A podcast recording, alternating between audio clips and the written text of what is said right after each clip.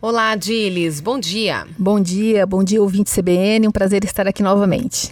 E a gente continua a nossa conversa da coluna passada. A gente falava sobre comunicação relacional, mas o estado de ego criança, você explicou pra gente até como lidar com essa situação, né, no meio corporativo, enfim.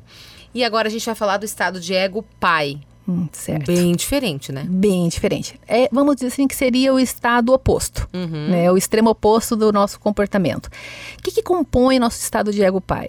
Tudo que se fala de valores, princípios de vida, eh, normas, regras, determinação do jeito de fazer, eh, a, a rigidez ou não em relação a determinados procedimentos. E isso não é o pai no sentido do pai nosso pai. Né? É um estado de ego pai que é onde a gente incorpora todas as regras, normas que sim, num primeiro momento foi passado pelos nossos pais, né, que são as figuras parentais inicial, mas sim depois pelos professores, pelos amigos, são os valores de vida. Né, tudo aquilo que a gente acredita como certo e errado. É isso que se é, é, é, acomoda dentro do nosso estado de ego pai.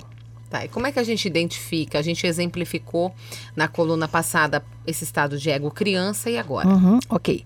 É, da mesma forma que no estado de ego criança, ele pode ser dividido em duas instâncias, circuito positivo e circuito, circuito negativo. O circuito negativo é quando o pai ele tem uma, uma atuação mais crítica. Então, ou ele é muito crítico, muito severo, ou ele é super protetor.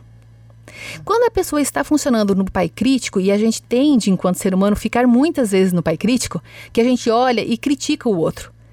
A gente olha e condena o outro. Não, é porque isso daqui tá feito tá uma porcaria, isso aqui tá muito errado, isso aqui não funciona. Então, toda vez que existe esta fala, a pessoa está funcionando a partir do quê? Do seu pai crítico, no circuito negativo. E por que no circuito negativo? Porque a crítica, quando ela vem pelo pai crítico, ela não é produtiva. Ninguém tem, tende a ter uma mudança de comportamento quando ela é criticado. Por exemplo, se eu chegar aqui e falar, criticar a sua roupa, por exemplo. Você vai ter um olhar de, nossa, que legal, muito obrigado? Provavelmente não. Então, enquanto a pessoa está criticando, a pessoa, já, a outra parte já está pensando como é que eu vou fazer para me defender. Ela não está absorvendo. Por quê? Porque a conversa vem carregada de julgamento. Então, toda vez que vem carregada de julgamento, acontece um distanciamento e não uma aproximação e uma mudança. E ainda dentro do circuito negativo, pode acontecer de ter o pai crítico, o pai, desculpa, o pai super protetor. Que daí é o excesso de proteção. Então, eu acho que você não é capaz. E aí eu vou lá e faço por você. Dentro de uma empresa, isso é bem ruim. Muito ruim. Por quê? Ah, fulano não dá conta. Mas ele já foi treinado? Ele foi orientado? Então, o pai super Por que, que protetor. isso, né? Isso. E assim, foi dada as devidas condições para que essa pessoa pudesse realmente desempenhar. Então, o pai superprotetor, com a intenção de proteger, mas é ruim, porque ele não permite que o outro se desenvolve.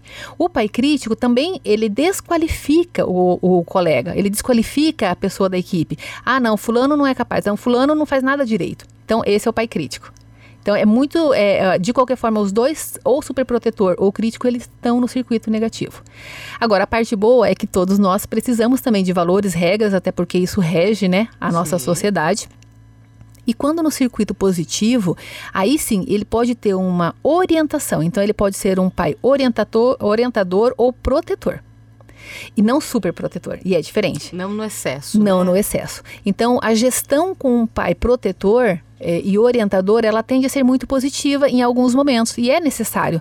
Né? De quando vai fazer uma normativa, de quando vai cha- chamar a pessoa para dar um feedback, quando ela vai construir uma leitura em relação a determinadas responsabilidades e tarefas, muitas vezes o pai, o estado de ego pai, ele é necessário. Ele sim, mas no circuito positivo. Que aí a pessoa também vai estar mais receptiva e acolhedora para isso.